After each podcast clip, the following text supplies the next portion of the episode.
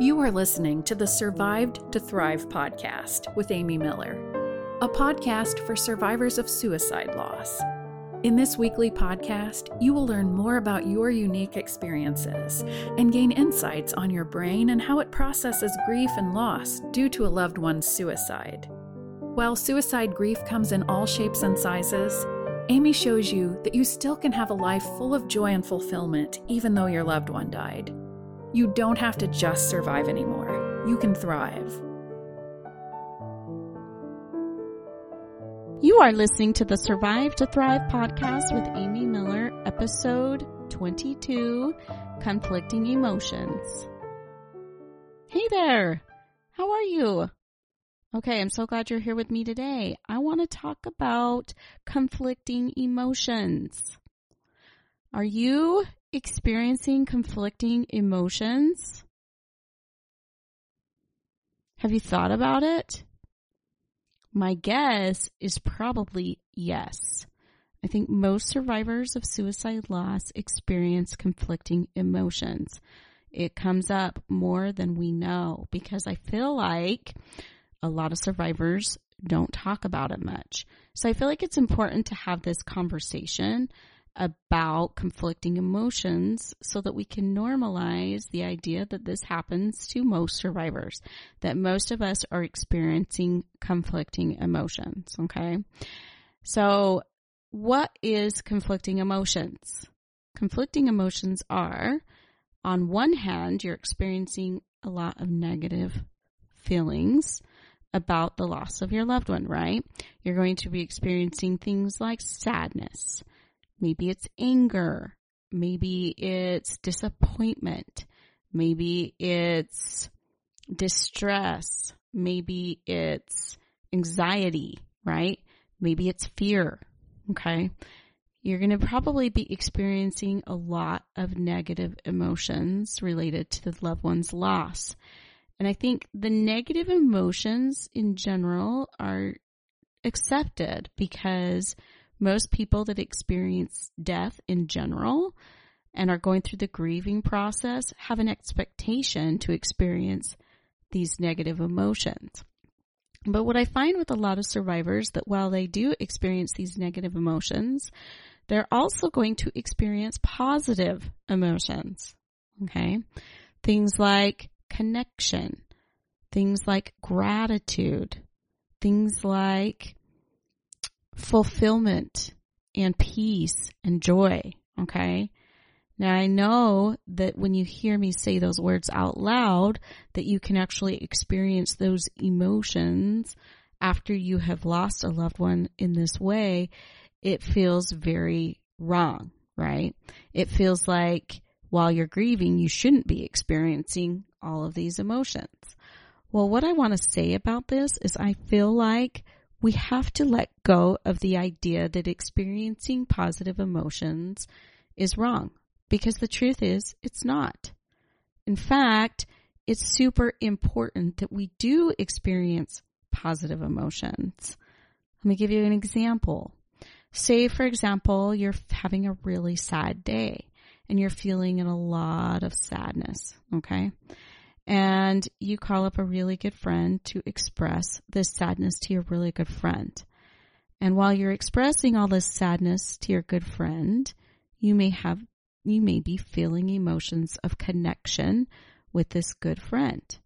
And it's really important to feel that positive emotion because it helps to create a bridge between that sadness and the connection so that the sadness won't feel so heavy, that it won't feel so burdensome.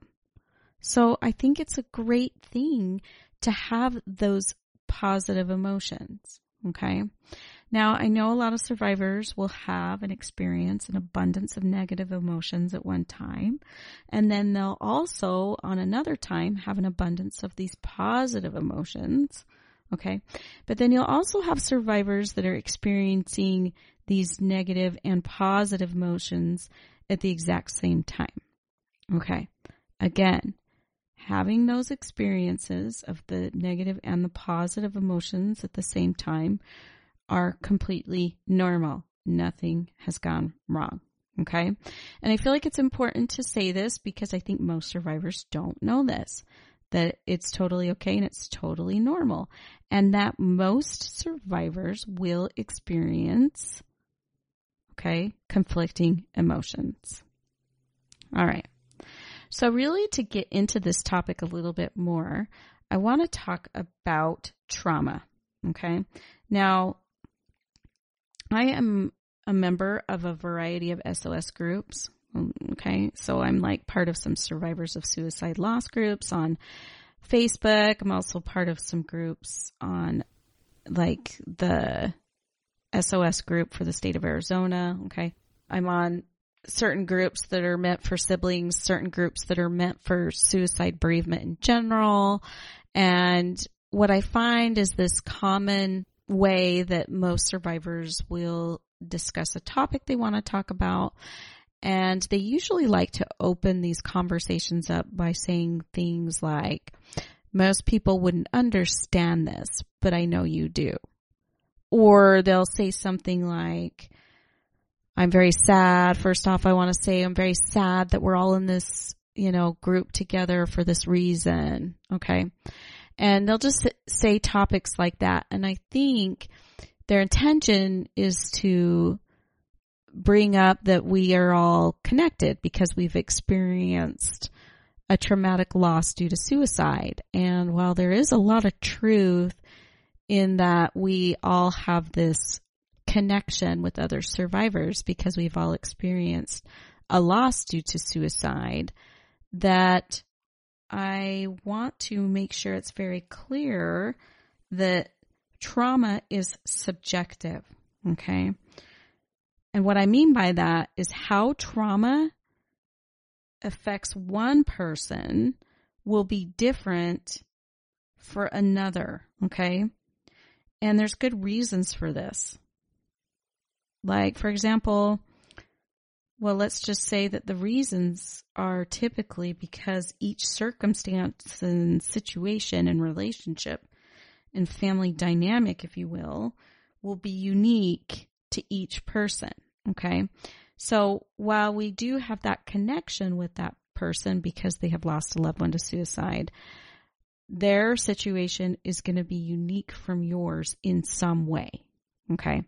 Maybe it is their family relationship. Maybe it's a parent and you're a sibling, or maybe it's a spouse and you're a child. Okay. So I feel like it's really important to understand that while we do have that connection. We do have the unique circumstance. Okay. Now, you could connect with someone who has a very similar circumstance. Maybe you are a parent who has lost a child and you have connected with another person who has also lost a child. Now you have that connection there. So a lot of topics that will come up will be common amongst each other. But I think it's really important to note that you're still going to have a unique experience in that loss because your relationship with that person is going to be unique in its own way. Okay. Maybe, for example, you were a parent who lost a child and that child was a very good child that you had a lot of str- a strong relationship with that child, right? Or maybe you're another parent who also loved and cared about your child, but they were very difficult. You had a lot of challenges with that child. Okay. So you see what I'm saying here is that there can be a lot of unique things about that particular situation. And while there is connection there, there's going to be some uniqueness there. So why am I saying all this? Well, I think it's really important to note that because when you understand that another survivor is going to have its own unique experience, okay? And that that's just the way it is across the board. It actually creates more con- connection, okay? Because a lot of times say for example you are the parent that had the struggle with your child right and you're trying to connect with other parents, you're going to feel kind of lonely in the fact that you had all these different challenges that were so unique to your situation and your circumstance. Okay. So a lot of times it'll feel very lonely. But if you understand that all survivors have their own unique piece to their story, you are going to foster and create more connection with other survivors. Okay. You with me? Okay. Bear with me for a moment. So you might be asking yourself, okay, how does conflicting emotions and unique experience to trauma really relate to each other? Okay. Well, first off, because all of our experiences to our trauma are unique, we're going to be experiencing different thoughts about the experience, right? And while most of us, while we're experiencing the different thoughts, or thinking different thoughts about whatever it is, okay? So say for example, you know, your spouse was the one that died by suicide. You might be thinking thoughts about how, you know, could they leave you? Why would they do this to you? Right? You typically are going to feel a lot of negative emotions about it, right? But then maybe you're going to connect with another survivor who has also experienced the same kind of situation and they're going to think a different thought about it, right? Maybe they're going to think, well, I just feel so bad that he was suffering for so long or that she was suffering for so long. And I'm just glad that, you know, they're at peace now or something along those lines. And so that's going to bring a little bit of a different emotion with it, right? Right. It'll probably bring a more positive emotion with thinking that thought. Okay. And I think it's really important to note that because while we are experiencing our own unique experience and we're having our own unique thoughts, it's really important to understand how connected our thoughts are to our emotions. That every little tweak in our thinking is going to tweak our emotion. Okay. And that is such an incredible, powerful thing to know that if we do deliberately choose to think a certain way, we're going to experience a different emotion related to it. And this is all really, really good news. Okay. Because if we have this knowledge and knowing that we are the creator of our thinking and that we have the choice to decide how to think about our situation or our circumstance, that we can create any emotion that we want to feel. Okay. Now, I'm not saying you want to feel happy or that you want to feel, you know, joyful, right? When it comes to the loss of your loved ones. So maybe deliberately you're going to choose thoughts that are going to create sadness or, you know, some sort of devastation for yourself. And that's totally okay. So I just want you to know that that's okay, but it's also within your reach and within your power to decide to think a little bit differently about the loss. Okay. Now, what about the times when you feel both the positive and the negative emotions at the same time? Okay. Now, this is very, very, very powerful stuff because you can be feeling the sadness and the loss and the devastation and feel thankful and connected with other people at the exact same time.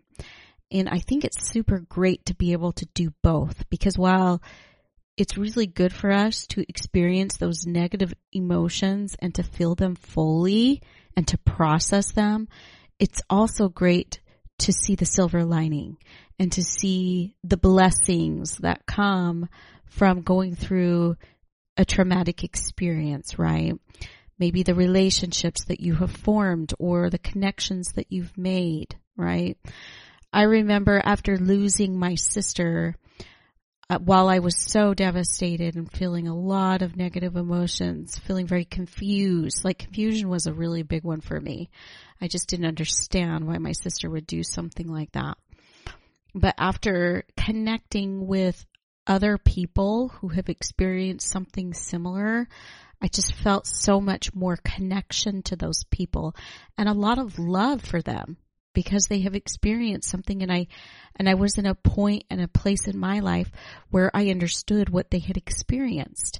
And while I knew these people when they had experienced that loss, I didn't fully truly grasp on what they were experiencing until I experienced it myself. So the connections I made were truly powerful. I also felt a lot of gratitude because of the support from the community and the people that were willing to donate to the GoFundMe to help pay for her funeral expenses and for the people that were just there to offer support, people that I didn't even know. And it really expanded the capacity of love for me to love people that I didn't even know. And so this was all such positive emotions. And while I say that those negative emotions were important, the positive ones were just as equally important, if not more so. So, my friends, I think it's so important for you to understand that having these conflicting emotions are important, that nothing has gone wrong, and that while your trauma that you have experienced is going to feel very lonely and isolating, it can also feel very connecting and loving. And I want to offer that to you today. So, with that being said, I hope you enjoyed this podcast. If you like what was said today, I invite you to check out my website at www.survived-to-thrive.com where you can learn more about me and the programs I offer. I hope you have a great week and until next time, bye bye. Thank you for listening to the Survived to Thrive podcast. If you like this podcast, please share with your friends and write a review on iTunes. Also, check out survived 2 thrive.com for more information and to subscribe to get the podcast's latest episode, along with useful tips you can begin to use immediately to feel better, directly sent to your inbox.